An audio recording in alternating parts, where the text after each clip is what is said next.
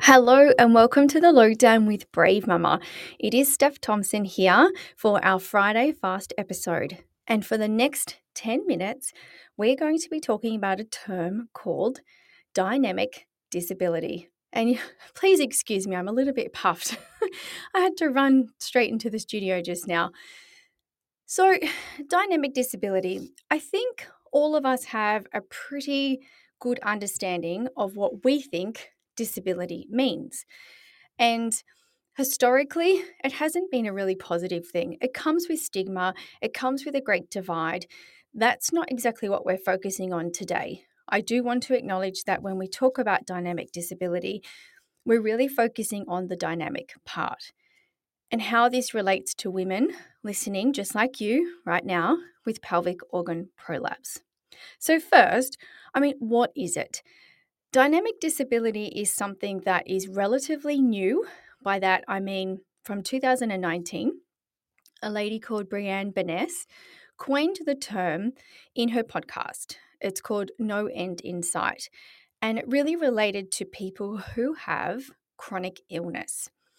Um, and I think women with prolapse can certainly fall into that category of chronic conditions because if you are living with it every single day, there are if there are no pessaries or support or surgery for you, then yeah, it's chronic. It doesn't go away by itself. What we want to talk about is the dynamic part of that because in a, in opposition to something being static, like a static disability where it doesn't change. For example, if you're in an accident and one of your legs is amputated, there is no chance of that ever growing back, right? I mean, that's pretty clear. So it's a disability that will remain the same.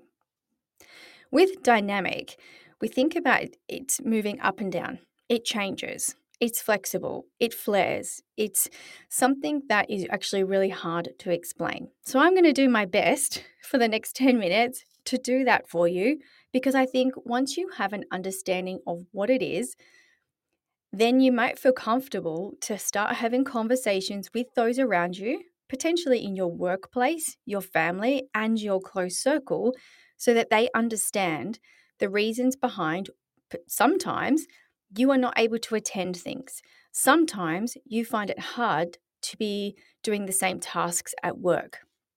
Now, the hardest thing for us is that because it's in our pelvic region, no one can see it. It is an invisible dynamic disability because from the outside, we look very abled and very capable.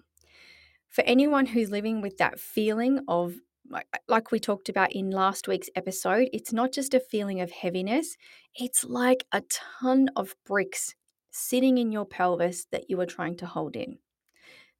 Now, that's not static. It doesn't always feel like that. It can flare up. It can one day, generally, women say during their period, feel even heavier. So that's what we're talking about when it comes to dynamic. Now, we surveyed the women in our private Facebook group about this a, a long time ago, actually, probably about two years ago. Did they feel like living with pelvic organ prolapse made them disabled? And it was a really interesting split because many women said, even though I feel like it has stopped me from doing things I want to do, I don't feel comfortable saying I'm disabled. Now, it wasn't because they don't want to have that label, it's because they didn't feel comfortable in that space either. It didn't feel like they wanted to take up room where people are losing limbs or have chromosome things where it's clearly identified that they need extra support. So it, it's a bit of a conundrum, isn't it?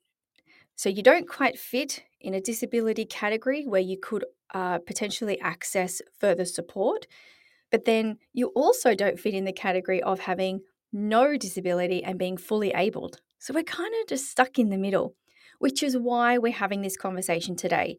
I feel like the term dynamic disability it covers all of us who are sitting in the middle.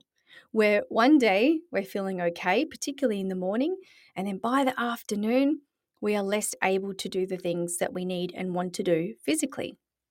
Now, just so you know, here in Australia, to be classified with a disability, so that the definition that they go by is that for any individual that has a limitation to be able to continue their normal daily tasks that lasts for six months or more. So, to me, that's really clear that for any of you listening right now who have had pelvic organ prolapse for longer than six months, and at any point of your day, it halts you from being able to do basic physical activities that you did before prolapse, it's a really clear line that, yeah, that is a disability. The issue is it's not always like that. And we know that in the in the morning time, for me, for example, I wake up, I feel really good. And I'm going to use the word normal, even though I hate that word, but I feel able to do the things I did normally before living with prolapse. So being able to get the children to school, come home. But what are we now? 10 o'clock in the morning, and my prolapse is already starting to feel very heavy. By three o'clock, I have to lay down horizontal just to be able to go and do the afternoon pickup so that the pain is not as intense. Now, that's dynamic, it's moving up and down. By nighttime, if I have done too much during the day, and let's just call it as it is, like too much basically means a couple of loads of washing and um, cooking a meal. It's not a lot. I'm not running a marathon, but by doing too much, in inverted commas, like living, by the end of the night, I need to lay down flat and I don't get up again until the morning where I can reset. That stops my ability to be a mum and function the way I did before prolapse. So I hope this is kind of painting a, a, more of a clear picture that you don't have to pigeon yourself, by the way. You don't have to say you have a disability or you don't, or you have a dynamic disability. I'm just sharing this conversation with you because potentially it could lead to getting more support. And by that, I want to talk about this. So, two years ago, I parked my car at my local supermarket. It was nighttime. We needed nappies. And my husband had had a hard day as well. So I said, Oh, let me go because I've been at home all day with the kids. I need it. I actually needed to get out of the house, to tell the truth. My prolapse wasn't feeling great, but I thought I'd rather live through a little bit of uncomfortable and pain to just get a break.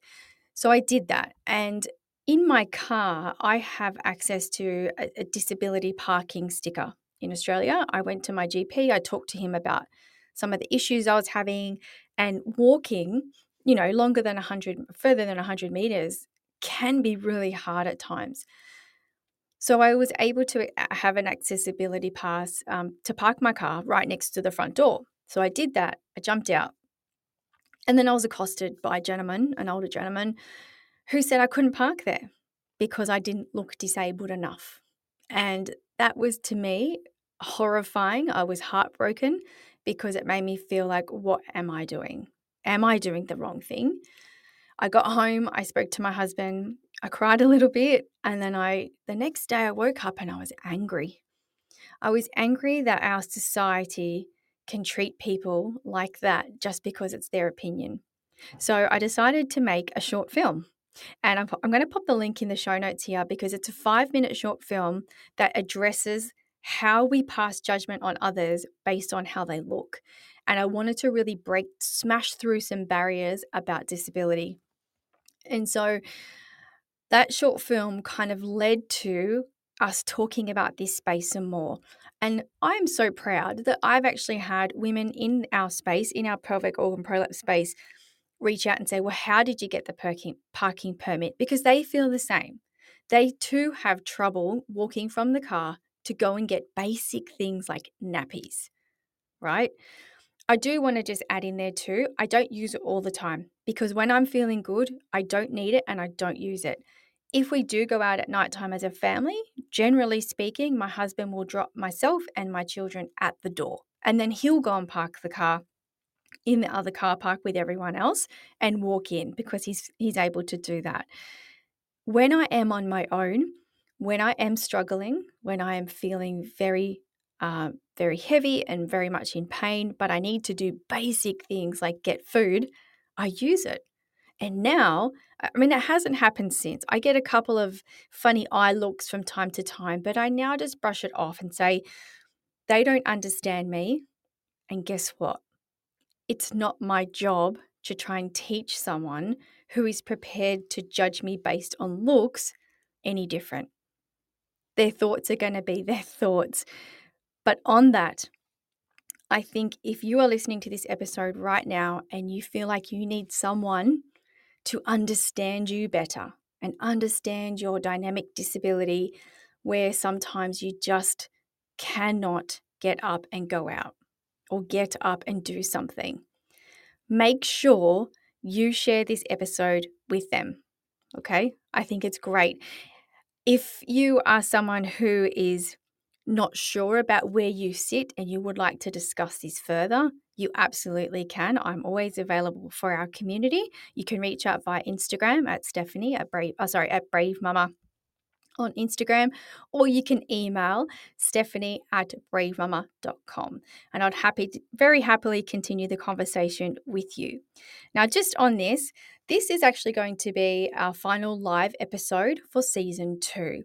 These 10 minute episodes, we're going to wrap them up because we're going to really look at how they can also cater for our audiences outside Australia and the US. Our UK mamas generally are asleep at this time, so we're going to be looking at different ways where we can connect and talk with you live as well.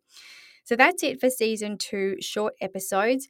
Please stay tuned. We have about five or so more episodes every Wednesday where we sit down and talk with our guests that is bringing you lots of amazing information.